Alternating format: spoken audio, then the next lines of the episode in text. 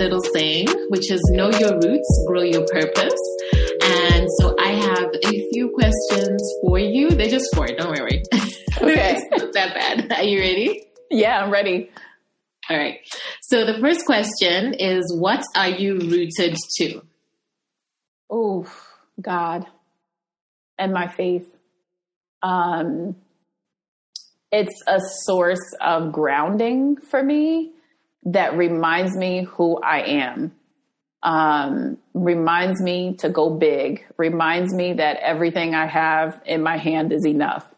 Um, yeah, so I'm rooted in that faith as I continue to take steps, and it can be challenging, right? It can be challenging sometimes to be rooted in faith, rooted in God, because it's like, but I just want to get there wherever the there is, and it's like, it's just a, a way to come back to peace and come back to self. So that's what I'm rooted in. But I, I have to actually just dig a little bit deeper. You said Sure. to go big. And I think a lot of people, when they experience, um, and I think it's not, I, I think it's more to do with religion as opposed to actually what, you know, God wants for you or anything.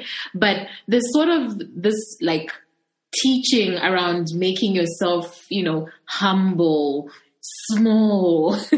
but you said it reminds you to go big. Oh, yeah. Where are you, you know, explain Oh my that. gosh. So uh, my faith, I'm Christian. And so for me, I mean, it's all throughout scripture. You've got Jabez praying, you know, expand, enlarge my territory.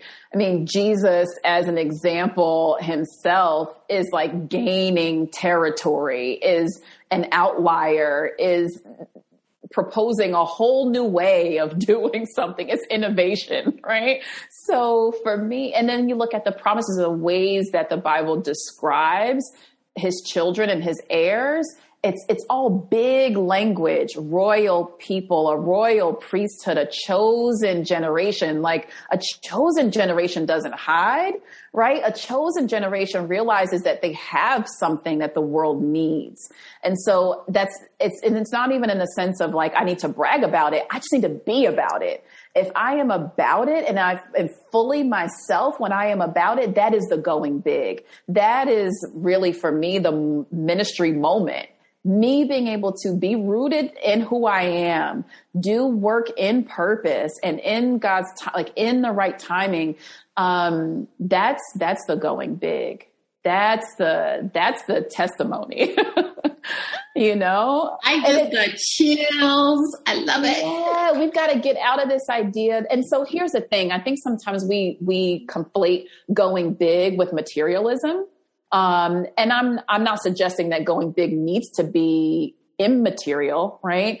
But it's also not measured by the things I gather along the way.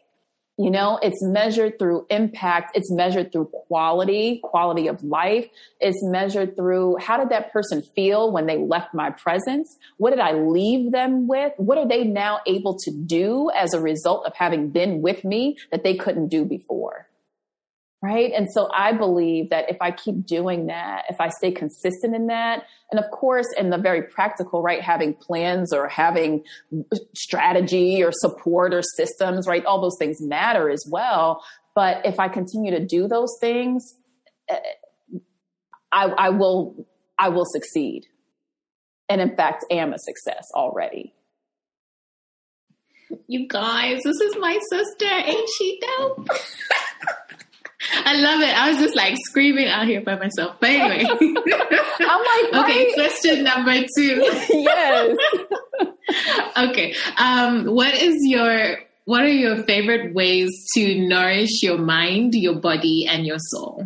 Mm, okay, mind, body, and soul. So I am an avid reader. I love reading. Um, so nourishing my mind is learning new things, especially if there's something I'm trying to work through or get through, um, whether in business or personally, or something like creative I want to do. And I just want to tap into a work of fiction that's about something I just don't know much about, right? So reading for me is a big one. Um, another one is prayer and journaling. To me, the two go together. That's my practice.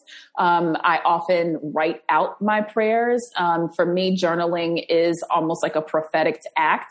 Um, I, I am expressing how I feel, but I am also attaching scripture to that. So I acknowledge what's going on in my life. I acknowledge the blocks, but I don't stay there. It's okay. What does God say about this? What does he say about who I am? And how do I apply that to this very situation so I can see my way out? Right. And see my actions out. So that for me is really big. Um, and then the other one, like body, I am all about massages. I love massage. I love sauna. I listen, there's a lot of things like in hard times where my budget, I had to like, you know, kind of move things out. Massages are one that stays. I just, I need it. Um, that and going to the gym or some kind of workout. It doesn't have to be gym, but I just like moving my body. So in one season, it might be swimming, another might be running or lifting weights, but moving my body I can't say enough, even when like getting in a funk, you know how sometimes, especially in transition moments or moments of uncertainty, the workday can feel a little heavy or, you know, I can feel a little bit sluggish. If I work out or I'm active, especially if I'm outside um, or get outside of my space, it really does boost me, even if just enough to say, I can take today and I can make today. So for me, the, the physical movement is really important. Cool. Um, do you have a weakness that has now become a superpower? Oh, I love that question. um, I would say my introspective, like disposition. So I used to see that as a weakness. Oh, I'm not loud enough as an entrepreneur. I'm not visible enough. I'm not on the gram enough. I'm not taking enough, you know, pictures. I'm not doing, and I'm, those things have their place and they work just fine, right? There's a method to them. But what I learned is I can have a method and strategy and that can sit, but if I first don't connect with this introspection is actually a gift.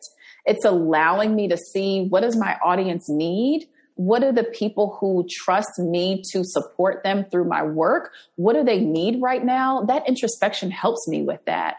When I see even around productivity, how I saw the trends really going and I'm like, wait a minute, we need to shift this way. Everybody's talking about during COVID during 2020. Everybody was, oh, if you don't come out of this year having created the next big product or done this, you know, written your book or done your play or whatever thing it was you had to create and produce. And I'm like, people are tired. People are working through a whole global pandemic. They're homeschooling their kids that didn't before, all these things. So my introspection has helped me to see that I am actually right on time thought leaders don't follow trends, they create them or they illuminate where the trend may be not quite explained well or we've misunderstood something or there's more societal impact we can get. And so as I shift from doing and into more thought leadership, I'm realizing my introspection and op- gift of observation and discernment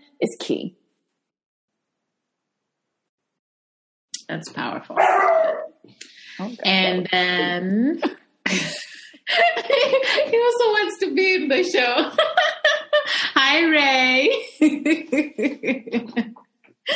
ah, that's so funny. Okay, we're almost done. He's like, yeah, you're taking too long.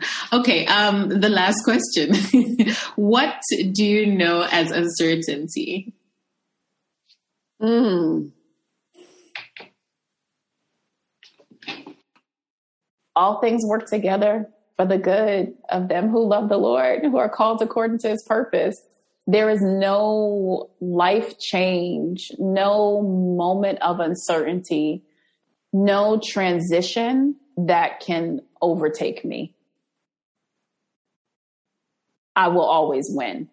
That doesn't mean that every moment will feel good. That doesn't mean that every outcome will look like what I want it to look like or in the timing I want. But what I know is God is with her. She will not fail.